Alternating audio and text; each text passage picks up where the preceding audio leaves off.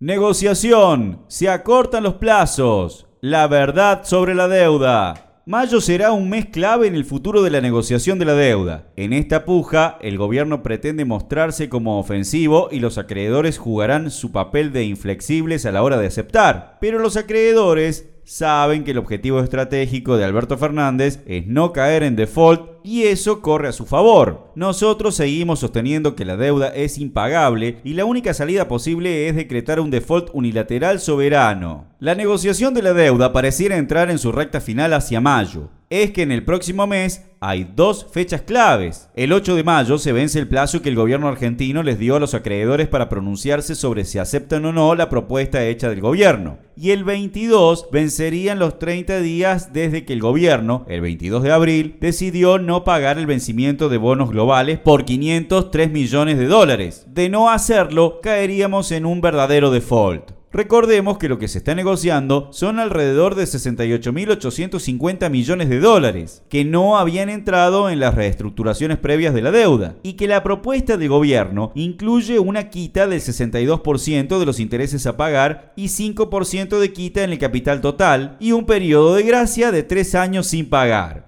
La mayor parte de esta deuda, unos 44 mil millones de dólares, son los que contrajo Macri con el FMI y que el propio Alberto había declarado correctamente en campaña que se trataba de una deuda fraudulenta, que solo había servido para engordar las fortunas de los amigos de Mauricio y que fuera mayormente fugada al extranjero, sin beneficio alguno para el pueblo. Ya en el gobierno, Fernández cambió rotundamente su discurso por el de crecer para pagar y se centró en la negociación con los buitres. La crisis sanitaria y la evolución de la pandemia a nivel global, con una profundización sin precedentes de la crisis económica que arrastra el mundo desde 2008, le dio al gobierno la oportunidad y cierto margen para lanzar una propuesta distinta que se empeñan en mostrar como muy ofensiva y hasta revolucionaria. Mayo, un mes decisivo. Si bien es cierto que siempre se pueden extender o prorrogar los plazos, mayo se transforma en un mes decisivo, porque es en el próximo mes que se vence el plazo de pago de un bono que, de no hacerlo, pasaríamos a un default técnico o un default real y concreto, cosa que Alberto quiere evitar claramente. Pero antes de eso, el 8 de mayo, los bonistas se tienen que pronunciar por la aceptación o no de la oferta. El FMI, por su parte, ha dado señales claras de apoyo a la propuesta Argentina a los privados, fundamentalmente porque mientras más flexibles sean las condiciones de pago a ellos, más probabilidades tiene el fondo de cobrarse su propia deuda. Los bonistas, por su parte, muestran las uñas en los días previos a la negociación, dando a entender que la propuesta es inaceptable. Obviamente buscan sacar unos cuantos miles de millones más. En este sentido, ya hay voces como la del presidente del Banco de Valores, Juan Napoli, quien sostiene que la propuesta hecha es bastante buena y que con poco más que se les ofrezca podrían aceptarla. El tema es que lo que Napoli considera poco es aumentar la tasa de intereses a pagar al máximo desde el cuarto año y aumentarles un 1% anual durante 15 años. Este pequeño esfuerzo nos costaría la friolera de 1.700 millones de dólares anuales es decir, un total de más de 25 mil millones de dólares. Como se ve en materia de usura, nada mejor que caer en las garras de estos buitres. Otros, en cambio, hablan que los acreedores no estarían dispuestos a deshacerse de los bonos bajo las condiciones ofertadas por la Argentina, sobre todo lo de estar tres años sin cobrar, y preferirían ir a juicio en la casi seguridad de ganarlos y cobrarlos mucho antes, como ya pasó con el fallo del juez Griesa. Pero la verdad es que ambas partes ocultan la verdad.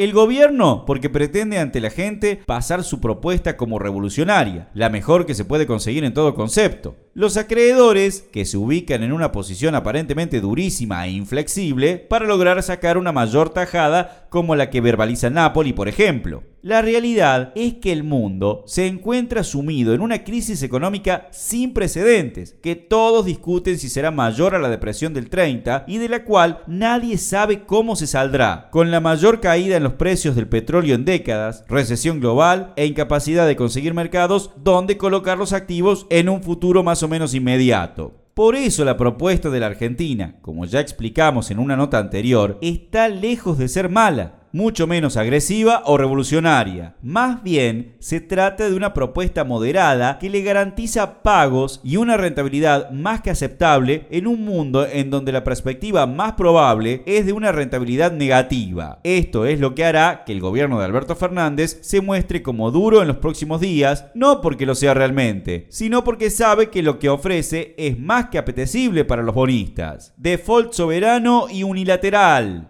Ya hemos explicado muchas veces desde estas páginas que toda la deuda, no solo estos 68 mil millones de dólares son ilegítimos y fraudulentos, y que hay sobradas pruebas y hasta un fallo judicial que lo demuestra. También dijimos que la deuda era impagable sin el hambre y la miseria del pueblo, como ahora reconoce el propio gobierno, sobre todo teniendo en cuenta la inmensa acumulación de pagos en los próximos 2 a 4 años que se había comprometido Macri. Pero aún ignorando esto, el solo hecho de la crisis sanitaria generada por la pandemia del coronavirus da argumentos de sobra para priorizar de verdad la salud sobre las ganancias de los acreedores y no solo en los discursos por TV. Por eso proponemos no pagar un solo dólar a los acreedores y declarar un default soberano y unilateral como única forma de contar con los recursos necesarios para hacerle frente a las dos crisis que se profundizan, la económica y la de salud. Lógicamente, esta medida tiene que ir acompañada de otras que ya hemos desarrollado también, como una reforma tributaria que grave las grandes ganancias y fortunas, la nacionalización de la banca y el comercio exterior para evitar la fuga de capitales, etc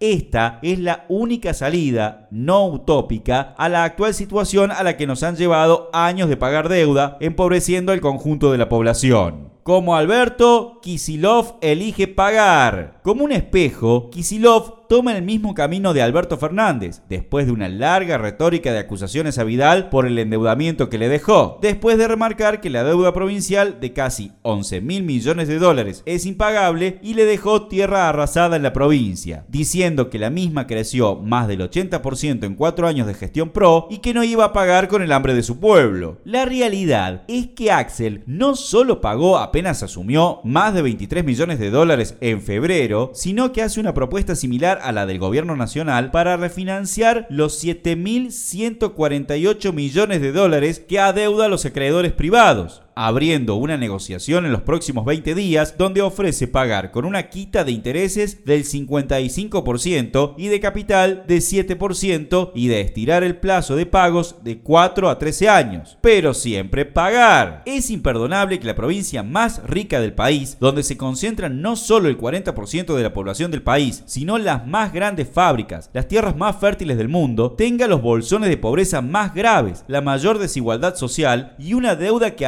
desde hace años y no, como dice Kisilov, exclusivamente desde la era Vidal. Sostenemos, al igual que a nivel nacional, que la deuda que hay que pagar es con el pueblo de la provincia y no con los acreedores. Hay que suspender de inmediato todo pago de la deuda y dedicar todos esos recursos y los que resulten de ajustar a los grandes empresarios y terratenientes a hacerle frente a la pandemia que hace estragos en el conurbano y a garantizar el salario de los trabajadores en blanco e informales.